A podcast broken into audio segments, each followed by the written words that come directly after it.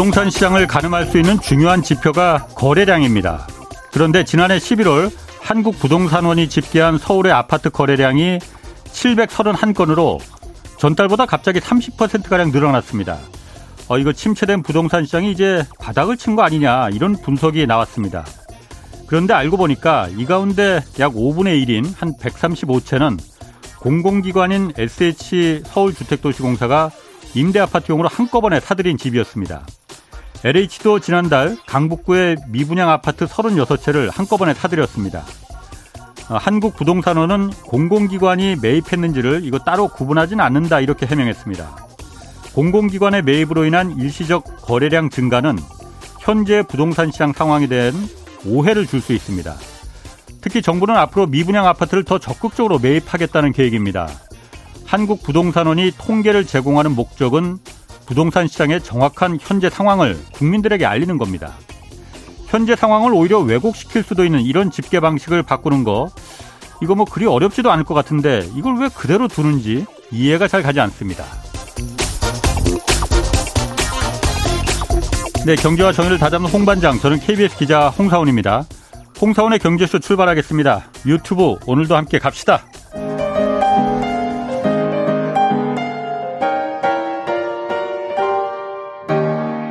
대한민국 최고의 경제 전문가와 함께 합니다. 믿을 만한 정보만 쉽고 정확하게 전해드립니다. 홍사운의 경제쇼.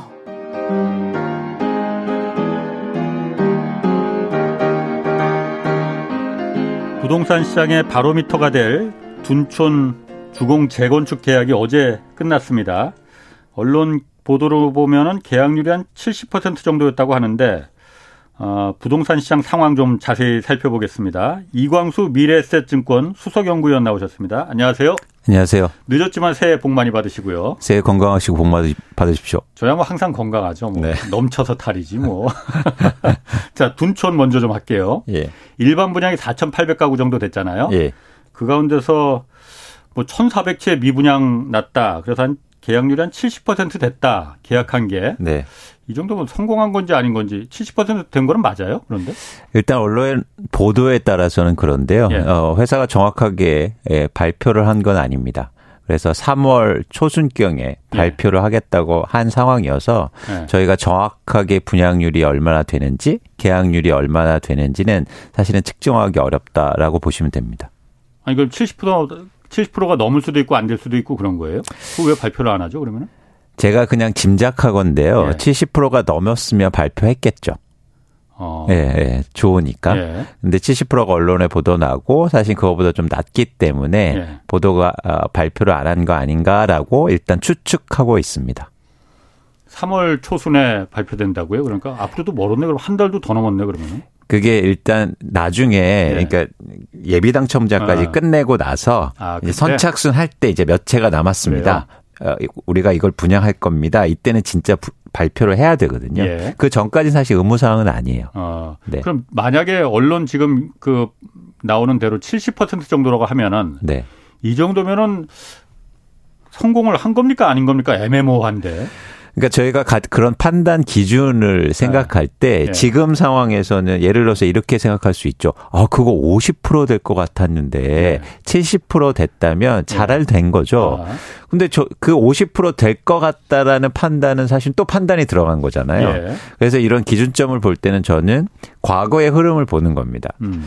두 가지인데요. 첫 번째는 예. 를 들어서 1년 전에 둔촌주공을 분양했으면 열흘 만에 완판됐을 거예요. 그렇죠. 그때 상황을 뭐. 보면 아. 사실 그거와 비교해서는 굉장히 안 된 거고 예.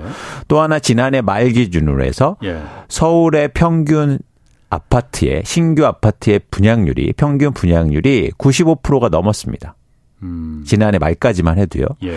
그래서 그러면 이제 70%대면 굉장히 낮은 거죠. 어. 그래서 저는 분양이 안 됐다라고 표현하는 게 더 맞지 않느냐 어. 보고 있습니다. 그래도 이나마 70%라도 된 거는 정부가 얼마 전에 1월 3일 날 그냥 대폭 뭐 둔촌 주공을 타겟으로 해서 뭐 내놓은 대책이다도 해도 뭐 과언이 아닐 정도로 다 풀어줬잖아요. 그렇습니다. 그거 덕분에 그래도 70%라도 된 거 아니에요?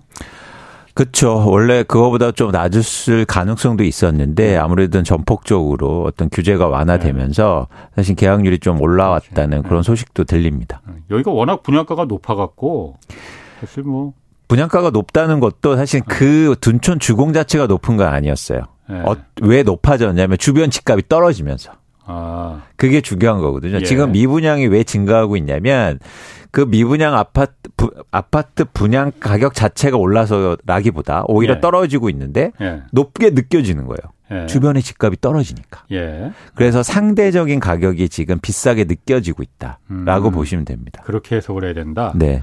그러면 둔촌 같은 경우에 사실 이거 이 계약률 이전에도 어 왜냐하면 내일이 이제 그 조합에서 사업비로 빌려 쓴 게 한 7,500억 정도 있잖아요. 7,500억. 네. 이걸 이제 계속 이른바 그 돌려막기 돌려막기라고 하니까 표현이 좀 나쁜 것 같아 보지만 원래 그렇게 다 한다고 해요. 그러니까 네. PF 대출해서 맞고 맞고 네. 내일 이제 상환을 해야 되는 날인데 네. 원래 이제 계약금을 받으면 그거로 다 이제 그냥 현금으로 갚아, 갚아버리면 뭐 이자 낼 것도 없고 그러니까 좋았는데 어, 허그 여기가 그 주택 도, 분양 보증공사 네. 여기서 그러니까 보증을 서서 7,500억을 갖다가 어 그 빌려줬 금융권한테 어, 금융권한테 빌려줬다고 네네. 하잖아요. 네. 그럼 이게 물론 여기가 뭐 돈을 못 갚을 가능성은 없을 것 같긴 하지만은 네. 그래도 허그가 이렇게 나서서 해주는 거는 괜찮은 건지. 음. 허그의 역할 중에 그게 있습니다. 예. 사업비 대출. 예. 허그에 왜 그런 기능이 있냐면 한국의 주택 공급을 원활하게 하기 위해서 예. 그런 사업들에 대해서 음. 지급 보증을 서주는 기능이 예. 있거든요. 아. 그런 차원에서는 허, 그가뭐 잘못된 음. 일을 한 건 아니고 예. 대신 좀 특수한 상황입니다. 기존에는 이 둔촌주공 조합이나 예. 건설사들이 이 사업에 대해서 자신을 했어요. 어. 그렇기 때문에 우린 지급 보증 필요 없어. 그렇지. 왜냐하면 허그의 지급 보증을 받으면 수수료를 내야 됩니다. 어. 그러니까 수수료가 100억 정도 된다고 하는 것 같은데. 한 1, 프로가 좀 넘는 것 같아요. 예. 전체 대출에. 예, 예. 그러니까 사실 그 돈이 아까우니까 예, 예. 아까우니까 우리는 자신 있다 예. 분양이. 그래서 그냥 자체 조달하기로 한 거죠. 근데 이게 점점 갈수록 분위기가 안 음. 좋아지니까 음. 이제 허그가 필요로 한 거고 그 상품을 이용했다고 보시면 됩니다. 어, 그럼 허그 말 나온 게 허그 같은 경우에 지금 뭐 워낙 요즘 전세 사고가 많고 그래갖고 전세 그, 저, 그 지급 보증 쓴거 이런 거 이제 떼, 그 이제 그 거기 보증, 보증. 메꿔주는 네, 것도 네, 있고 그런데 네, 네, 건전성 문제가 지금 자꾸 나오거든요. 오늘도 기사 보니까는 원래 자기 자본의 60배까지만 이게 지급 보증을 서기로 돼 있는데 음. 55배까지 올라가서 지금 거의 꽉 찼다 뭐 이, 그래서 이 건전성 괜찮은 거냐. 음. 앞으로 더 터질 가능성도 있는데 뭐 이런 얘기 나오던데 어떻습니까? 그러니까 지금 가장 큰 문제가 말씀하신 것처럼 전세 보증 예. 관련된 게 예를 들어서 뭐 빌라왕 이런 게 아. 문제도 커지고 있고 예. 점점 더 문제가 심각해지잖아요. 예. 아직까진 괜찮은데 이런 문제가 심각해질수록 예. 를 들어서 지급 보증한 것들에 문제가 생기면 허그에 직접 돈이 들어가야 되니까 예. 어, 사실은 규모가 좀 부담스러울 수 있어 보입니다. 음. 뭐 정책적인 지원이 필요하겠죠. 예. 어, 그런데 음. 교모하게도 허그의 그런 어떤 전세 보증 특히 보증이라는 그 기능을 통해서 일종의 빌라를 중심으로 해서 쉽게 말하면 사기를 친 거잖아요, 음, 누군가. 그렇죠. 그런 예. 그러니까 이게 정책이라는 게 음, 굉장히 이게 뭐라고 할까요?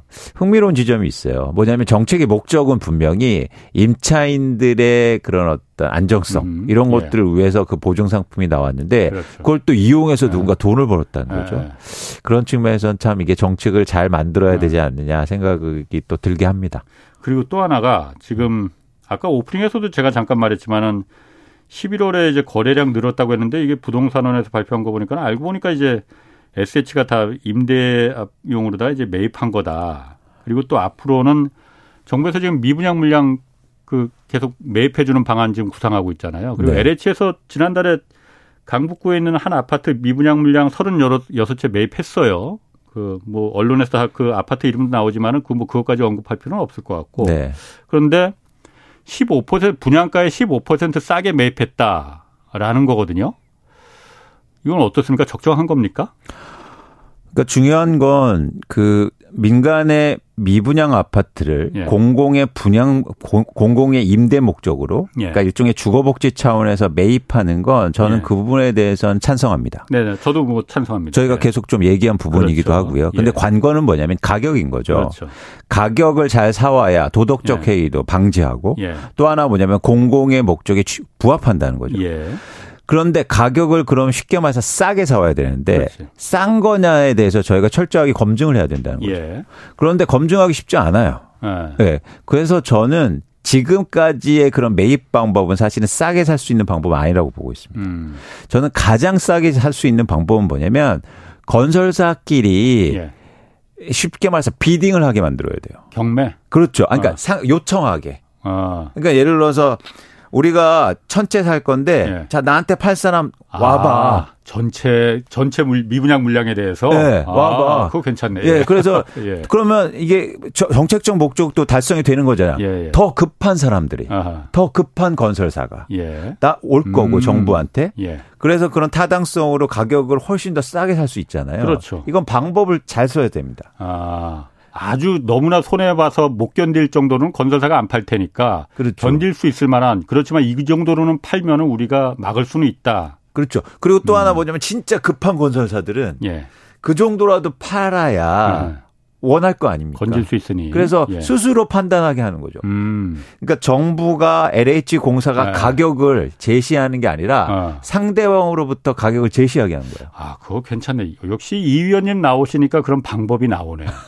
저희는 그냥 저는 예. 그냥 무식하니까 그냥 예. 그거 분양가로 사면 절대 안 된다. 네. 세금인데 그거 네. 건설 원가로 사, 건설 원가 이하로 사줘야 된다 하는데 건설 원가가 얼마인지 사실 정확히 모른다 이거죠. 그렇죠. 음. 그걸 파악하기도 힘들고. 그렇죠. 그래서 그런 도덕적인 해이를 방지하기 위해서는 건설사 스스로 요청하게 해야 된다는 겁니다. 그러게. 그럼 괜찮은 방법이에요. 그럼 진짜 원하는 건설사만 요청할 네. 거고. 예. 그러면 그 회사들은 오히려 가격을 훨씬 더 싸게 그렇죠. 팔 수도 있다는 거죠. 사실 그런데 이번에 그 LH가 그 강북구에 산 그 아파트도 이 가격을 보니까 산 게 15% 분양가보다 싸게 샀다고 했는데 여기가 벌써 미분양이 유찰이 일곱 차례 그 미분양이 일곱 차례도 안 돼 갖고 건설사가 이미 15% 할인된 가격에 일반 분양을 했었다는 거예요. 맞습니다. 그런데도 안 팔리니까 LH가 그냥 어 그럼 우리가 15% 그냥 싸게 해줄게. 그 가격에 그냥 사줬다는 거거든. 그쵸. 분양가에 사줬다는 거죠, 그냥. 그렇죠. 이거는 안 됩니다.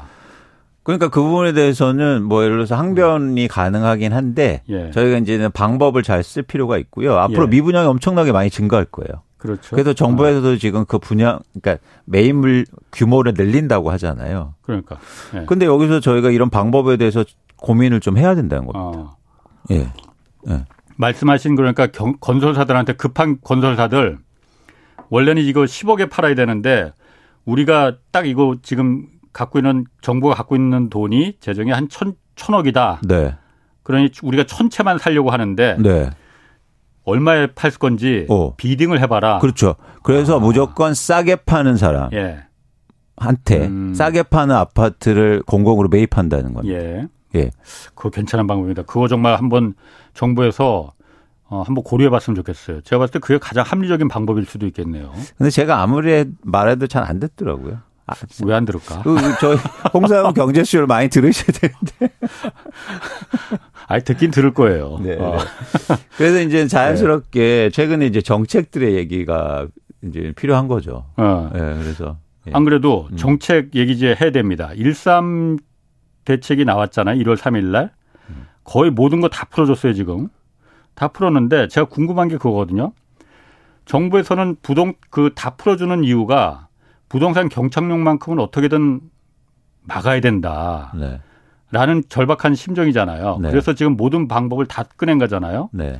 근데 한국은행은 기준금리를 올려버렸잖아요. 네. 물론 안 올릴 수, 그 통화 정책과 정부의 행정 정책과 재정 정책은 좀 분리가 돼 있지만은 독립돼 있지만은 어쨌든 정부가 가려는 방향에 한국은행은 좀 참을 수도 있었을 텐데 그 0.25% 포인트 지금 꼭 올렸어야 될까? 이러면 가장 주택의 지금 집값의 가장 그 핵심이 금리인데 네. 이게 좀 그 역, 그 역효과를 가져오지 않을까. 시장에서는 지금 어, 일단 그 부분에 대해서는 어떻게 반응하고 있어요? 일단 시장에서는 부동산 정책이 완화돼서 음. 이제 기대감이 있었죠. 예. 그런데 지금 움직임은 전혀 수요가 살아나고 있지 않아요. 현재? 예. 네. 그러니까 누군가 네. 쉽게 말해서 지금 대출 많이 해줄게. 네. 그리고 이제 쉽게 팔게 해줄게. 네. 그리고 앞으로 세금도 좀 줄여줄게라고 예. 했는데 관심이 없다는 겁니다. 어. 네. 쉽게 말해서 수요자가 뭐 예를 들어서 대출 돈을 많이 꿔준다고 그래서 예. 이 높은 가격에 집을 살 마음이 없다는 거죠. 어. 예. 정부가 그럼 그런 걸 파악을 정부는 하고 있을 거 아니에요. 그런데도 방법이 없으니까 일단 다 풀어놓는 거예요. 그러면은 그렇죠. 근데 뭐 아시겠지만 이 정책의 한계점을 갖고 있는 겁니다.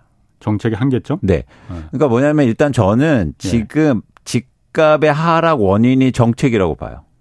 지금 집값 하락하고 있는 게? 네. 금리가 올랐으니까 하락하는 거지 정책하고 너무 또 정부 까는 거 아니에요? 아니 가는 게 아니고 어. 무슨 말이냐면 저희가 그 전에 가격이 오를 때도 예. 가격이 오를 때도 막 규제책을 내잖아요. 예. 근데 규제책이 가격을 올렸다고 하지 않습니까? 예. 그런 효과가 분명히 있었거든요. 예. 지금도 약간 비슷한 현상이 일어나고 있어요. 아, 저는 누굴 어. 비난하는 게 아닌 게 아니라 어. 철저하게 시장 차원에서 정책을 판단하는 겁니다. 왜 정책이 지금 가격 하락을 더 부르고 있냐면 예. 지금 정책이 홍 기자님 어떻습니까? 정책이 계속 풀어나가잖아요. 예. 그러면 내가 집을 살려고 그랬어요. 정책을 풀어줬어요. 아. 그럼 어떤 마음이 듭니까? 좀 기다리면 더 풀겠네. 그렇죠. 아. 이게 예. 투자로 된 세상, 특히 한국의 부동산 시장은 투자화돼 있잖아요. 예. 제가 강조하는데 이 예. 시장은 피드백을 받는 시장이에요. 예. 그러니까 뭐냐면 앞으로를 보고 내 의사결정을 한단 말이에요. 예. 지금 상황이 아니라. 예. 지금 풀어주면 어떤 생각이냐면, 아, 나 살려고 그랬는데 풀어줬어요? 어, 그러면, 어, 나 조금 나중에 있으면 더 풀어주겠네. 예. 조금 있으면 금리도 더 낮춰주고, 예. 이제 양도세도 내지 말라고 그러겠지. 예. 이런 기대감을 만드는 정책이 지금 나오고 있단 말이에요. 음. 그러면 내가 굳이 살 필요가 있습니까? 그러게. 기다려야죠. 어. 네. 듣고 보니 그럴듯한데요, 그거. 이, 이 이렇다고요. 이 네. 정책은 원래 이래서 네. 시장을 조율하기가 힘들단 말이에요. 정책 목적으로. 아. 왜냐하면 아무리 예를 들어서 지금 집값이 떨어진다고 집값을 부양하려고 정책을 나와도 다시 예. 한번 말씀드리지만 또 다른 기대를 만들어서 예. 아 조금만 버티면 또 시장이 안 좋으면 더 풀어줄 텐데 예. 굳이 왜 내 지금 사? 아. 라고 생각한다는 거죠. 음. 그래서 지금 오히려 역설적으로 예. 정책의 집값을 더 하향을 만들고 있습니다. 그러면 어, 정책을 어떻게 해야 됩니까 그러면은? 그래서 만약에 진짜 정책이 어. 시장의 어. 큰 방향을 바꾸기 위해서는 어. 세 가지가 필요해요. 예. 첫 번째는 예상치 못한 정책이어야 돼요. 허를 찌르는. 그렇죠. 어. 두 번째는 뭐냐면 예상치 못한 시점이어야 됩니다. 어. 예. 세 번째는 뭐냐면 과거에 없던 정책이어야 돼요. 과거에 없던 정책. 예. 과거에 없던 부동산이 뭐 지금 수백 번 수천만 했는데 과거에 없던 게 뭐가 있을 수가 있겠어요. 그게 어렵다는 거죠. 그래서 아. 예를 들어서 이런 걸 쓰겠죠. 막 이제는 LTV를 120% 해줘. 아. 뭐 DTI 없애고 DSR 아. 완전 없애고 이런 아. 것들은 사실은 과거에 없던 거죠. 찌르네. 그렇죠. 그러면 시장을 예. 움직일 수 있다는 거죠. 그러면 예. 피드백이 없어집니다. 예. 그 정책이 나서 바로 반응하게 돼요. 아. 근데 다 알고 있는 거, 예. 과거에 있던 거, 알고 있던 시점이면 피드백을 만들어서 그거와 반대로 움직이게 돼요. 이거는 우리가 예측하는 게 시장의 변화를 일으킨다는 거죠. 제가 계속 비교하듯지만 네. 일기예보하고 다른 거예요. 네. 여러분 잘 보실 때 일기예보는 제가 오늘 내일이 눈이, 올 겁니다라고 예측하는 게 내일 네. 날씨에 영향을 안 미치잖아요. 그렇죠. 아, 그렇지. 근데 자산 시장이나 아. 투자화된 시장은 내가 내일 이렇게 될 겁니다. 모두가 생각하면 내일 그렇게 진짜 돼버려요. 음. 거기에 영향을 준단 말이에요. 예, 예. 그렇기 때문에 사실은 시장을 어떤 목적으로 특히, 특히 예. 정책으로 움직이기에는 굉장히 어렵습니다. 아. 그래서 과거에도 그랬던 거잖아요. 그래, 그러게. 가격이 오를 그러게. 때도 왜 정책이 20번, 30번 나오는데 왜 잘 못 잡았습니까? 그렇지. 제가 그때도 계속 나와서 이 말씀을 드렸어요, 사실. 예. 예. 그런데도 그렇게 말씀을 하셨는데도 왜 그렇게 못 알아먹고 계속 똑같은 이런 정책이 그, 그 그때도 보세요. 예를 들어서 집을 팔라고 보유세를 강화합니다. 예. 그런데 사람들은 어떻게 생각했어요? 에이 나중에 뭐 풀리니까 풀리겠지. 풀렸잖아요. 예. 보유세 이제는 다주택자 예. 종부세 완화했었습니다. 예. 실제로 예. 그렇게 예상했던 게 똑같이 실현되잖아요. 그렇지. 예. 그래서 저는 정책의 일관성이 되게 중요한 거예요. 일관성이. 예. 그래야 정책의 효과가 한국에서 음. 생길 겁니다. 그거 정답입니다. 그거. 아예 헌법에 딱 박아놔야 돼 그냥. 못 바꾸는 헌법으로 네. DSR도 뭐 40%면 40%, 음. LTV도 뭐 70, 50%면 50% 이건 영원히 못 바꿔 이렇게 음. 딱 박아놔 헌법에 명문화 시켜놔야만이 그렇죠. 어. 홍 기자님 그래서 그래서 사실은 우리나라가 그렇지 않으면 정책 일관성을 확보하지 못하면 정책은 계속 시장을 정책 의도대로 이끌지 못할 거예요. 그렇군요. 네. 자, 그러면 근본적으로 그런데 어쨌든 지금 정부가 집값 내려가는 속도가 너무 빠르니 이러면은 다른 그 산업이나 경제에 그 문제를 일으킬 수 있다. 그래서 경, 뭐 경착륙을 막아야 된다라고 하는 거잖아요. 근데 근본적으로 집값이 이렇게 내려가는 게 어, 정말 나쁘기만 한 겁니까? 좋은 점은 없는 거예요? 그러니까 그 지점에 대해서 저희가 논의가 필요한데 네. 저는 이렇게 생각합니다. 최근에 이코노미스트에 어떤 그 기사가 나왔냐면요. 네. 집값이 떨어지면 좋은 것들에 예. 대한 기사가 나왔어요. 어. 예를 들어서 어떤 거냐면 부동산 가격이 자산 가격이 떨어지면 어떤 현상이 일어나면 혁신이 일어납니다. 부동산 값이 떨어지면 혁신이 일어난다? 그렇죠. 뜬금없는데 약간. 예, 무슨 얘기냐면 예. 예를 들어서 저희가 예. 자본시장에서 어떤 투자와 투자가 되고 예. 거기에서 투자를 통해서 사업을 일으키고 예. 어떤 사업을 해야 되잖아요. 그렇죠. 예. 근데 두 회사가 있습니다. 예. 한 회사는 부동산이 굉장히 많아요. 예. 한 회사는 그냥 예를 들어서 기술만 어, 있습니다. 예. 근데 부동산 가격이 계속 아. 오르고 높은 상태면 은행에서 누구한테 대출해 줍니까? 당연히 부동산 담보 확실한 대로 주죠. 개인도 똑같아요. 아. 사업 대출보다 최근에 가계의 부동산 대출만 왕창 늘었단 말이에요. 예. 예. 그러니까 혁신이 없는 거죠. 음. 다 집을 사러 돌아다니고. 그러게요. 그런데 만약 부동산 가격이 예. 낮고 안정돼 있고 아무도 부동산에서 쳐다보지 않는다면 예. 사실 이런 사업 대출도 많이 들어가고 사람들에 대해서 그런 뭐 음. 일이라든가 이런 거에 대한 가치가 높아지면 음. 훨씬 더 혁신적인 사회가 음. 되지 않습니까? 그 기업의 미래를 보고 그럼 돈을 빌려주는 사람이 더 많을 것이다. 그렇죠. 그 부동산을 담보로 대출해 주는 게 아니라 예. 이런 사회가 될 수가 있다는 거죠. 어, 매우 중요한 얘기네. 네. 그 정말 매우 중요한 얘기입니다. 부동산이 그러니까 지대를 추구해서 대통령도 그런 말 했습니다. 네. 지대를 추구하는 나라에는 미래가 없다고. 그렇습니다. 기술 혁신 이런 게 정말 우리한테 지금 필요한 건데 네. 부동산에 모든 국민들이 다 부동산에 매몰돼 있으니 무슨 혁신이 일어나겠느냐. 그렇죠. 그러니까 네. 지금 은행들도 돈을 엄청나게 많이 벌고 있잖아요. 네. 되게 쉬웠어요. 네. 부동산 그냥 많은 사람한테 대출해주고 예. 부동산 살 때 대출해주고 음. 어떠한 그 것도 없었잖아요. 예. 어? 그런데 사실은 이렇게 뭐 예를 들어서 창업하거나 아니면 뭐 기술을 발전시키나 이런 분들한테 사업자 대출을 해주고 예. 사실 거기에서 혁신이 일어나야 되는데 음. 그 기능이 한국은 현저히 지금 떨어져 있다. 음. 그런 지점에서 좀 안타깝다는 겁니다.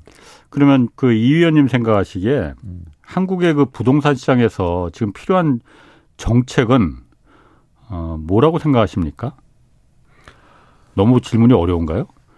아니 너무 답이 많... 아닌데 너무 할 말씀이 어. 드릴 말씀이 많은데 어. 사실 한국의 정책은 일단 네. 크게는 두 가지 큰 줄기로 가야 됩니다. 네. 하나는 주거 복지. 예. 그리고 하나는 시장 안정. 어. 그러니까 주거복지 차원에서는 저희가 고민해 볼 측면이 있는 거예요. 예. 예를 들어서 주거복지는 뭐냐면 서민들이 예. 그동안 집값이 급등하면서 얼마나 피눈물을 흘렸습니까? 예. 근데 지금 집값이 조금 떨어진다고 그래서 예. 경착륙이라 합니다. 음. 근데 서민들은 그걸 이해가 될까요? 안 되죠. 예. 네. 그런 쯤에서 그럼 지금 정부의 정책, 뭐 네. 과거에도 그랬고 정부의 정책은 누구를 위한 거냐는 거죠. 어. 그래서 저는 예를 들어서 지금 막 재건 저, 희도 그런 말씀 계속 드리고 있지만 예. 재건축해서 50층, 100층 만드는 거 좋습니다. 예. 서울을 그렇게 아름답게 하는 거 좋아요. 저도. 음. 그런데 과연 강남에 수십억짜리 집을 서민들이 살 수 있느냐 이 지점을 고민이 필요하다는 겁니다. 그렇죠. 그래서 한국의 부동산 정책이 과연 서민들의 주거 복지, 예. 주거 안정을 위해서 포커스가 맞춰져 있느냐. 예. 그러면 지금의 주, 집값 하락도 예. 다른 차원의 접근이 가능하다는 거예요. 음. 네. 그래서 저는 일단 주거복지의 정책이 있었으면 좋겠다. 예. 두 번째는 뭐냐면 시장 안정화인데 예. 대표적으로 아까 말씀드린 것처럼 정책의 일관성이라는 거예요. 예. 가격이 떨어질 때 부양하려고 하고 음. 가격이 오를 때 또 잡으려고 하는 정책들이 절대 먹히지도 않고 예. 시장을 계속 변동성만 키우니까 예. 지금 사실은 가격이 떨어지면서 어 지금 시장에서 어떤 일이 벌어지냐면 예. 다시 공급이 줄고 있어요. 그렇죠. 거기서 정책이 또 막 풀어주잖아요. 예. 뭐 다주택자 규제 완화도 해주고 이제 또 임대사업자 규제도 완화해주고 조금 예. 있으면 세금도 완화해줍니다. 예. 그럼 이런 게 다 풀린 상황에서 공급이 주면 나중에 또 집값이 폭등할 가능성이 있잖아요. 네. 저희가 언제까지 이래야 됩니까? 그러니까. 그런 차원에서는 시장의 그런 진폭을 줄일 수 있는 노력들을 예. 했으면 좋겠다. 거기에 첫 번째 발걸음은 정책의 일관성이다. 예. 그래서 어 특히 부동산 정책만은 좀 그런 일관성을 갖고 대처해 주면 저는 좋겠다는 생각을 합니다. 어. 어. 대책 그 부동산 정책이 빈대떡 뒤집듯이 그렇게 자꾸 상황에 따라서 뒤집지 말고 네. 고통스럽더라도 그걸 견뎌줘야만이 그게 결국은 나중에 선순환으로 계속 갈 수 있다. 그렇습니다. 그런 한 번의 고통이 필요한 건데요. 네. 그거는 이제 감내하지 못하니까. 네. 그게 좀 안타까운 측면이죠. 근데 저는 지금 아주 음. 좋은 기회라고 생각해요. 지금이요? 집값이 떨어질 때. 예. 가, 굉장히 호기를 맞췄다. 전 윤석열 정부의 부동산 정책이 너무 성공하기를 원하는 사람입니다. 예. 진짜 잘 돼서 네. 우리나라 서민들 한국의 예. 부동산이 예. 정말 안정되기를 원해요. 근데 아주 전 예. 좋다고 봐요. 왜냐하면 부동산 가격이 오를 때는 정책을 그렇게 잘 할 수는 없어요. 예. 그래서 떨어질 때 예. 공공 아까처럼 공공의 주택을 마련하고 음. 아, 이런 부분 반대하신 분들이 꽤 있으시더라고요. 왜 건설사가 미분양하는데 그걸 왜 사주냐. 여러분 사실은요. 정부가 공공주택을 마련하고 해서 훨씬 더 많은 세금이 들어가고 있어요. 그렇지. 예. 오히려 이렇게 집값이 떨어질 때 민간이 갖고 있는 미분양을 싸게 살 수 있다면 예. 훨씬 더 적게 세금이 들어간다는 거예요. 어. 그래서 저는 굉장히 좋은 혹이다. 예. 그래서 그런 게 공공주택을 충분히 마련할 수 있을까. 예를 들어서 예. 제가 올해 예측하는 미분양 물량이 한 10만 가구 정도 되거든요. 예. 정부가 충분히 싸게 매입할 수 있는 여건이 마련된 거예요. 예. 그러면 예. 거기에서 예산을 절약해서 심지어 비교해서 매입한 다음에 그러면 이제는 향후로 주거 복지가 마련되는 거잖아요. 음. 그래서 저는 향후로 2, 3년간 굉장히 호기를 맞았다. 예. 정책의 어떤 그 한국의 기틀을 마련할 수 예. 있는. 예. 음. 그래서 정부가 이 기회를 잘 좀 뭐라 할까요? 어, 이용하는? 네, 이용하고 네. 기회를 활용했으면 좋겠다는 생각이 간절합니다. 그런데 그런 거는 일단 정부의 정책이 어, 누구를 위해서 어떤 계층을 타겟으로 해서 설정되느냐가 중요한 거잖아요. 네. 그럼 아까 말씀하신 대로 미분양이 지금 많이 나올 가능성이 있으니 네. 그거를 싸게 매입해서 어 임대주택으로 활용해서 서민을 유용한 주택 정책으로 하면은 주거 복지 차원에서 그게 해법이 될 수 있겠다라는 생각은 들거든요. 네. 근데 그렇게 되면은 싸게 매입하면은 네. 부동산 경기는 살지 않을 거잖아요. 집값이 그러니까 예를 들어서 네. 10억짜리를 10억에 사줘야만이 그게 그 이 건설사들도 이윤을 충분히 남길 수가 있고 재건축 한 대가 만약 미분양이 난다면은 재건축 조합원들도 충분한 수익을 어, 걷어가야만이 우리는 좋다 이렇게 생각할 거잖아요. 그런데 정부가 뭐 그렇게 할지 안 할지 모르겠지만은 네. 아 그렇게는 우리 못하겠다 정부가 서민을 위한 정부 서민을 위해서라면은 네. 10억이 아니고 그거 5억에 우리가 매입하겠다. 네.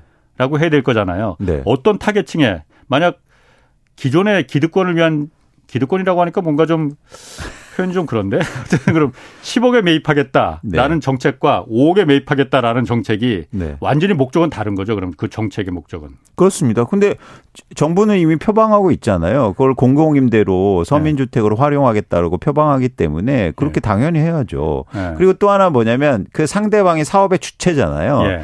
결국엔 사업을 잘 못했기 때문에 미분양이 발생한 거잖아요. 그렇죠. 책임져야죠. 예. 그거를 일종의 모랄 해저드가 생기는 거 아닙니까? 예, 예. 사실은 그런 책임을 지는 경제가 시장 경제고요. 예. 그래야 혁신이 일어나요. 예. 아니면 그냥 뭐 잘해도 좋고 못해도 좋고 언제나 살려주고 그러면 누가 잘 합니까? 그렇지. 그냥 대충 하다가 다 도와줄 텐데. 예. 그러면 사회가 발전하지 않고 경제가 발전할 수 없다는 거예요. 예. 그래서 역설적으로 어떤 일이 과거에 있었냐면 서브프라임 때 저희가 막 100대 건설사에서 2, 30개가 실은 서뭐 워크아웃에 예. 법정 관리에 들어가잖아요. 예, 예. 그 이후로 건설사들이 엄청나게 좋아졌습니다. 어. 역설적으로요. 예. 그런 아픈 과정이 생겨야 회사들도 변화가 일어나고 예. 더욱 더 뭔가 좀 진취적으로 바뀌고 좀 더 노력한다는 거죠. 예. 만약에 그때도 똑같이 그냥 그렇게 음. 어, 어 리둥땅 넘어갔으면 그때 는 외부 충격이 컸기 때문에 어쩔 수 없었는데 음. 그렇다면은 건설사가 이렇게 건전화될 수 없었죠. 그 이후로. 음. 그런 측면에서 지금은 저는 굉장히 좋은 기회다. 여러 가지 측면에서. 그러게요. 예. 그러면 지금 그 정부 대책 나오는 거 보면 부동산 대책 나오는 거 보면은 물론 정부도 급하니까 뭐 좀 그렇긴 하겠지만은 어 다주택자들에 대해서 일단 많이 좀 페이버를 주는 그러니까 좀 그 이 혜택을 좀 주는 제도들이 많이 나오잖아요. 네. 뭐 중과세도 그러니까 그 양도세 중과세도 좀 유예해주고 어 종부세도 그 그 좀 완화해주고 네. 이런 부분에 대한 정책은 나중에 이게 문제가 그러니까 지금이야 그러니까 집값을 이제 경착륙을 막는데 좀 브레이크를 조금이라도 좀 그 그나 그나마 그 사람들이 좀 여유가 있으니 당신들이라도 좀 집을 좀 지금 안 팔리는 집들 좀 사줘라 이로 좀 길을 터주는 거지만은 나중에 이게 살이 돼서 돌아올 가능성 없겠느냐 그게 사실 좀 무서운 거거든요. 그렇습니다. 어. 그러니까 쉽게 말하면 지금은 이제는 가격이 비싸고 예. 그러니까 예를 들어서 다주택자나 집을 투자 목적으로 사시는 분들은 예. 철저하게 이윤 추구기 때문에 예. 시장을 잘 볼 거 아닙니까? 예. 지금 이 가격에 사지 않아요. 절대. 어. 가격이 이제 떨어지면 살 겁니다. 예. 근데 흥미롭게도 가격이 떨어질 때는 무주택자들이 집을 사지는 않아요. 떨어질 때. 예. 더 떨어질까 봐. 아. 통계적으로도 그게 정확히 나타납니다. 예. 그래서 집이 떨어졌을 때 사는 사람들은 투자 목적으로 사는 사람들이에요. 아. 그래서 결국엔 정부도 더 떨어질 걸 방지해서 투자하는 사람들이 더 살아라고 이걸 풀어주는 거죠. 예. 근데 이게 어떤 현상이 일어나냐면 그렇게 되면 이제 집값이 물론 하방 경직성을 가질 수는 있겠지만 예. 집값이 또 폭등을 만든다는 거예요. 예. 예. 그런 측면에서는 지금의 이렇게 막 일방적으로 풀어주고 이런 거는 좀 리스크가 위험이 커지는 거죠. 근데 정부는 또 어떤 얘기를 하냐면 다주택자가 증가해야 어, 어 예를 들어서 임대 물량이 증가하고 음. 그래서 전월세 가격이 안정될 수 있다.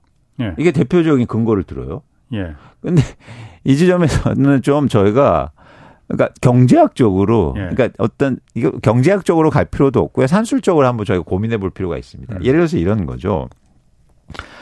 그러니까 총량이 정해져 있습니다. 예를 예. 들어서 우리나라 서울 아파트가 100채가 있다고 봐요. 음. 예. 근데 이 중에서 20채가 지금 임대 물량입니다. 예. 80채가 그냥 실거주고요. 아, 예. 근데 여기에서 다주택자를 늘린다고 해요. 음. 그러면 어떤 일이 벌어지겠습니까? 그러면 80채 중에서 다주택자 한 채를 더 사면서 집값은 올라갈 거 아니에요. 예. 임대 물량은 증가하는데. 예, 예. 그렇죠? 예. 그러면은 일시적으로는 전월세 가격이 임대 물량이 많아져서 조금 안정될 수는 있어도 집값이 폭등할 겁니까? 아닐 음. 겁니까? 그러면 전월세 가격이 따라서 또 올라간다는 거예요. 그리고 또 음. 하나 근본적으로 저는 드리고 싶은 질문이 뭐냐면 저희가 무주택자들이나 이렇게 예. 집을 살 수 있는 계층한테 영원히 전월세를 싸게 하는 게 그분들한테 좋은 겁니까? 아니죠. 싼 집값- 값에 집을 살 수 있으면 그게 더 제일 그렇죠. 최선이지. 그렇죠. 그래서 집값만 음. 본다면 사실 예. 다주택자나 투자하는 사람들을 최대한 예. 예. 최대한 적게 만들어야 됩니다. 음. 그래야 집값이 안정되잖아요. 예, 예. 네. 예. 그래서 어 그런 차원에서는 지금의 정책이 저는 약간 이해가 안 된다. 어. 아, 나중에 이게 다시 집값이 폭등할 그 뇌관이 될 수 있다. 그렇죠. 다주택자에 대한 그 지금 풀어주는 게. 그렇죠. 일시적으로는 집값의 큰 폭의 하락을 예. 어느 정도 방지할 수 있겠지만 어. 사실 나중에 다시 이게 큰 부작용으로 돌아올 수 있다고 보는 겁니다. 아니 그래도 뭐 음.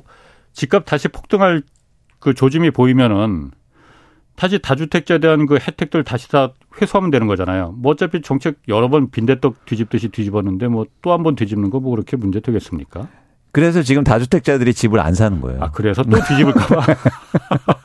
그래서 집값이 아. 계속 떨어지고 있는 겁니다. 아.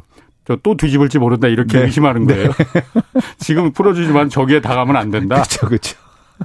그래서 근데 예. 정책하고는 다르게 만약에 집값이 충분히 떨어지면 예. 정책하고 상관없이 살 거예요. 정치하고 상관없이 예. 시장은 그게 시장의 반등 지점이에요. 아하. 예.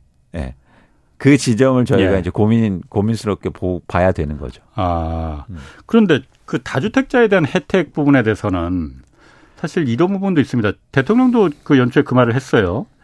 다주택자에 대한 그 이 임대 사업자 그 혜택을 어좀 세금을 좀 낮춰줘야만이 이게 그 전가가 안 된다. 세금 올리면은 이게 전세 사는 사람, 월세 사는 사람한테 다 그 세금이 전가가 된다. 그래서 결국은 서민들 고통이 부담 가중되는 거다라는 거잖아요. 네.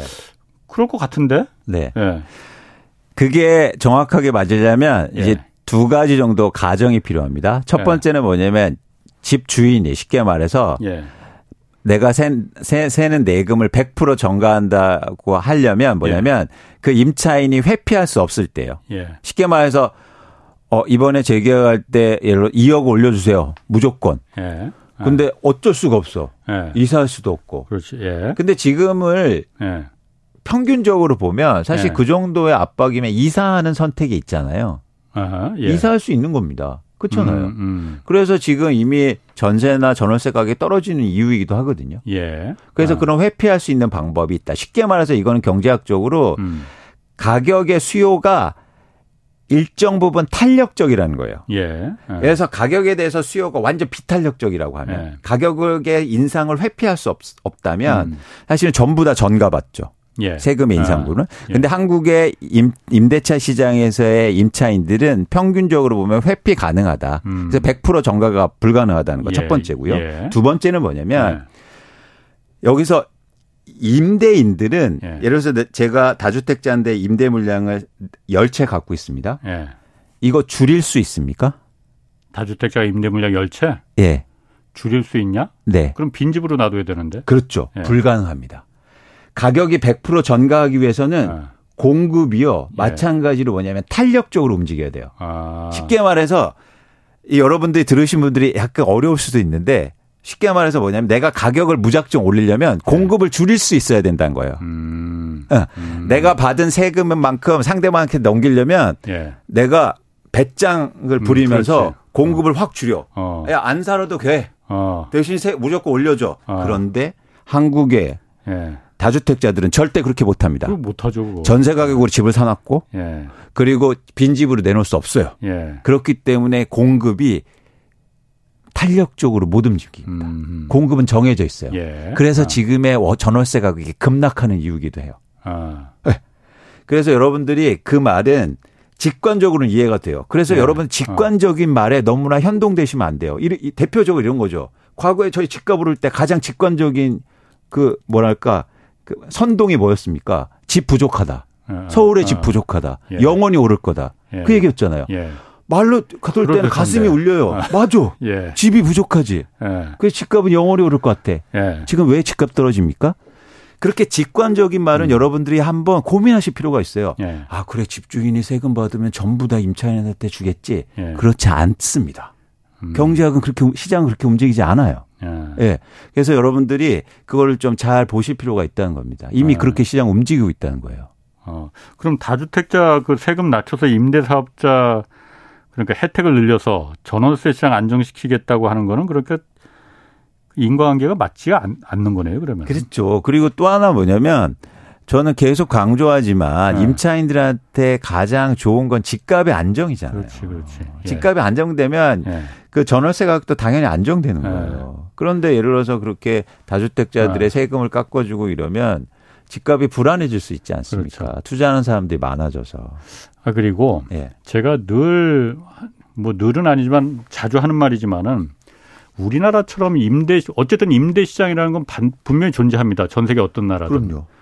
근데 우리나라처럼 이렇게 거의 전부를 민간한테 임대 시장을 맡겨두는 나라 없거든요. 왜냐하면 국가가 돈을 안 써요, 임대죠.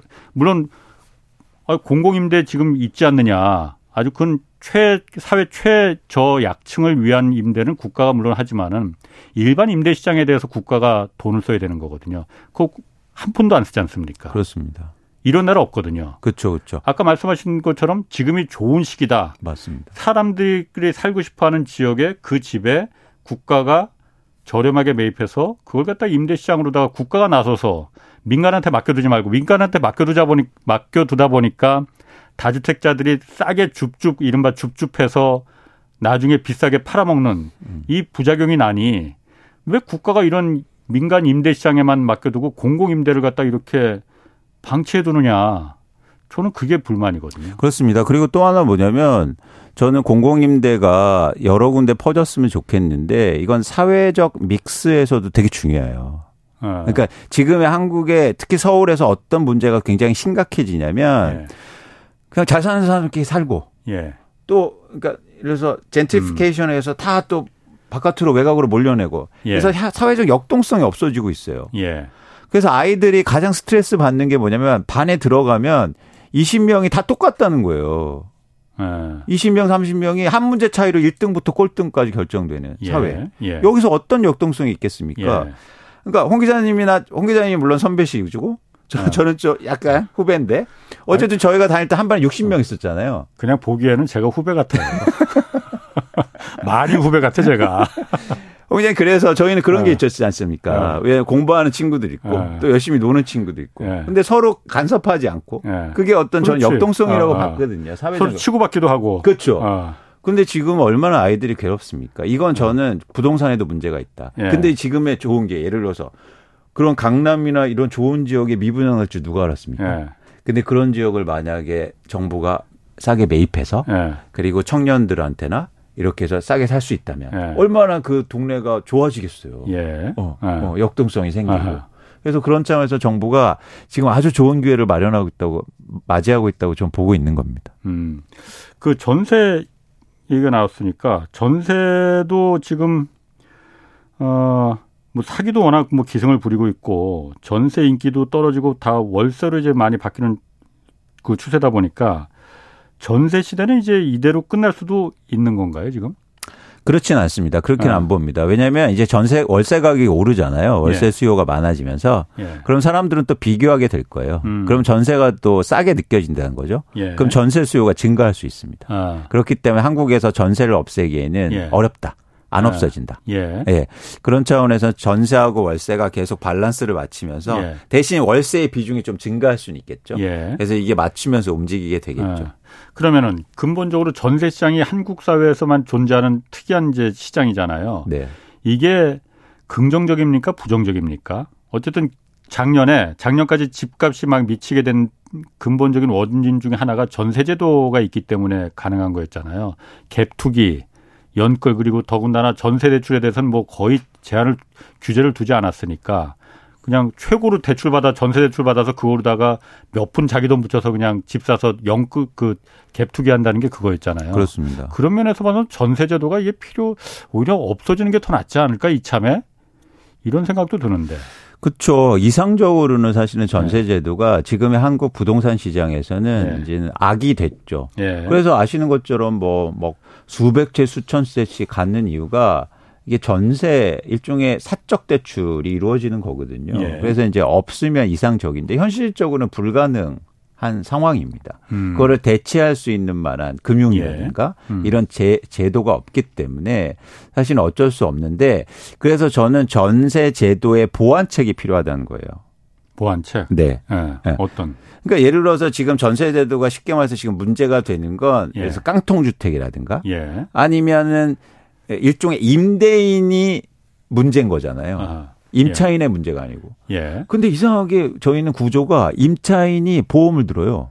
그렇지. 그렇지. 쉽게 말해서 제가 예. 제가 홍 기자님한테 그거 그러네. 자, 5억을 제가 맡겼어요. 어. 예. 아 물론 어. 사용 비용이 있는 거죠. 예, 예. 근데 거금을 맡겼는데 제가 돈 받을 걸 염려해서 제가 보험을 그러니까. 듭니다. 아, 뗄거 대비해서. 저는요. 예. 임대인의 의무를 규정해야 된다. 아, 임대인의 의무를 예. 임대인이 보험을 들든지 예. 그 전세지금의 일부를 신탁하게 하는 제도를 만들어서 아, 예. 임대인의 부담을 지워야 돼요. 예. 예를 들어서 지금 임대인은 전세금을 아무리 올려도 아무런 그게 없어요. 어. 부담이 없어요. 예. 더 좋은 거죠. 예. 그러니까 갭 투자하고 막 하는 거죠. 예. 그런데 만약 임대인한테 올려 받을수록 일종의 신탁을 한다든지 예. 아니면 오를수록 보험료를 내게 한다든지 예. 이러면 그리고 집이 많을수록 예. 그러면 그렇게 무작정 올리거나 예. 아니면 집을 무작정 많이 살 건 아니잖아요. 그러게. 예. 어 그거 그럼 정부는 왜 그런 것 뭐 안 할까 그러면은요? 그건 제가 안 물어봐서 오늘 여러 가지 좋은 정책이 많이 나오네. 어? 아니 그런 거 정말 그 괜찮을 것 같은데 예. 오히려 임차인한테 그런 걸 갖다가 떼일까봐 걱정스러워서 보험 들게 하고 보증 보험 들게 하고 그런 거 하지 말고 임대 주는 사람한테 예. 못 갚으면 안 되니까 예. 임차인 그게 정말 임차인을 보호해 주는 거 아니냐. 그렇죠. 임대인한테 차라리 그 보험을 강제로 들게 하거나 신탁하게 하는 거. 예. 어, 아주 좋은 방법인 것 같은데. 그래서 임대인들이 지금 예. 뭐 전세가격을 많이 받거나 이럴 때도 전혀 부담이 없잖아요. 그렇죠. 어, 그러니까 아까처럼 어, 많이 받을수록 좋지. 아까처럼 예. 세금을 해도 예. 바로 던질 수 있는 거예요. 예. 근데 진짜로 아까 말씀드린 것처럼 세금 뭐 이런 문제가 걱정된다면 임대인의 부담을 좀 예. 하면 음. 무작정 막 집을 많이 사거나 이럴 가능성은 없어지지 않느냐 생각합니다. 그러니까 아. 저는 밸런스가 필요하다. 너무 일방적이다 지금. 예. 임차인이 그냥 그러게요. 떼이는 거고 보험도 예. 들고 예. 그리고 잠 못 자고 혼자 예. 어 내가 돈을 맡겨놓고 이런 거예요. 예. 그렇지 내 돈을 맡겨놨는데 잠은 내가 못 자. 예. 어, 물론 잠을 못 자긴 못 자는 거, 돈 맡긴 사람이 못 자긴 건 맞는 그, 거 같아요. 그걸 이제 방지해 주는 게 정책의 예. 목적이어야 되잖아요. 그러게. 예. 어, 그 부분은 그 부분은 이거 국토부나 기재부가 좀 잘 이 방송 듣고 좀 참고를 했으면 좋겠어요. 네. 조만간 전화 오실지 올지도 모르겠는데. 아 근데 어. 좀홍 기자님이 친화 친정부 어. 방송은 아니어서. 아니 저는 국토부나 기재부에도 친한 사람들 많아요. 말씀 좀 어. 해주십시오. 어. 네. 자 그리고 또 하나 네, 네. 이 부분은 제가 뭐 그 몇 차례 다루긴 했는데 지금 특례 보금자리론 있잖아요. 네. 그러니까 이게 9억 원짜리 아파트까지는 어, 정 기존에도 그러니까 그 안정 그 보금자리론이라는 게 있었어요. 근데 그거는 6억 원까지였는데 이제 좀 올려서 9억 원까지 아파트는 어, 정부가 좀 그 정책 금융으로 시중은행보다도 한 1%포인트 정도 좀 싸게 이자로 대출해 주겠다는 거잖아요. 물론 소득, 뭐, 연봉이 1억이든 10억이든 상관없어요. 네네. 정부가 이자를 싼 이자로, 물론 이거 다 세금입니다. 대출해 주겠다는 거잖아요. 이게 금리 부담 걱정 덜게 될 것이다. 이런 긍정적인 반응도 있지만은 이게 아 9억 원짜리 아파트 사는 게 어떻게 서민이냐 그런 사람들한테 왜 국민 세금이 들어가야 돼 지원돼야 되느냐 이런 이론들 많거든요. 이게 지금 필요한 정책입니까 어떻습니까? 어 그러니까 전 필요성 차원에서 네. 이제 솔직한 정책의 목적을 이야기하는 게 필요하다. 예를 정책의 목적, 예, 솔직하게. 예를, 예, 예를 들어서 이런 거죠. 이런, 것들이 나오면 집값 예. 하락을 방지할 수 있을 것 같다. 예. 그게 목적인 것 같거든요. 서민 주관적인 목적이라고 했는데. 그거하고는 다르지 않는다 예. 생각하는 거죠. 예. 그래서 그렇게 말하는 거하고 실제 의도한 거하고 좀 다른 거 아닌가라는 예. 생각이 들고요. 그렇게 하면 이제 이해가 되는 거죠. 아, 예. 그러면 이렇게 음. 대출이 많이 되고 다시 떨어지는 누가 필요한 사람이 되면 예. 너무 경착륙은 방지할 수 있으니까. 예. 그래서 그런 차원에서의 정책이 아닐까라고 생각합니다. 그런 예. 측면에서는 정책의 목적이 있는 거죠. 음. 그러면 저희가 이제 다음 단계에서 어떤 질문이 가능하냐면 그럼 이게 실제로 시장의 변화를 일으킬 수 있느냐 어, 어. 그런 차원이죠. 예, 예. 근데 전 변화 일으키기 한계가 있다. 예. 이유는 뭐냐면 두 가지인데요. 지금 집값이 결코 싸지 않기 때문에 예. 여기서 뭐 대출을 많이 해준다고 해서 사지 않는다는 거죠. 예. 두 번째는 뭐냐면 이제 이자 매력도가 큰 거잖아요. 예. 근데 금리가 향후로 떨어지면 어떻게 됩니까? 그렇지. 이건 고정금리인데. 예, 예. 그런 차원에서 지금 매수자들이나 수요자들이 이걸 좋은가 좋은 건지에 대한 퀘스천을 던지고 있어요. 음. 질문, 의문심이 예. 드는 거죠. 예. 흥미로운 지점은 예. 저희가 과거에 저금리였잖아요. 예. 저금리 때 80% 이상의 변동금리로 대출을 그렇죠. 받습니다. 그렇죠. 어. 이거는 굉장히 아이러니한 거예요. 어, 그러니까 왜 그래요, 그거? 근데 어. 제가 이런 말씀을 어디에서 했더니 너 은행 안 가봤지? 은행 가보면 다 은행 직원들이 그때 변동금리로 해서 어쩔 수 어. 없이 한 거예요. 어. 아니 근데 저희가 전 무조건 고정금리를 해주세요. 그럼 안 해줬을까요? 어. 사람들은 그렇게 움직여요. 고정금리가 아무래도 조금 더 금리가 높으니까. 그러니까 뭐냐면 어. 무슨 얘기냐면 금리가 떨어질 때는 더 떨어질까봐 변동금리를 해요. 아, 더 떨어질까봐. 와, 아. 근데 아. 기준금리가 막 0.5% 이렇게 가는데 더 아. 떨어질까봐 변동금리를 해요. 어. 근데 이제 금리가 엄청나게 올랐잖아요. 예. 이렇게 빠르게 올랐잖아요. 지금은 예. 어떤 대출이 많은지 아십니까? 고정금리. 고정금리예요. 왜냐면 이게 예. 높으니까 어. 다들 어. 이제는 더 오를까봐. 예. 근데 지금 변동금리 하는 게 더 낫다 이거죠. 그 가능성이 높죠. 어. 그게. 예를 들어서 여기서 3.5%인데 막 4%, 5%, 6%, 7% 가지는 않겠죠. 어.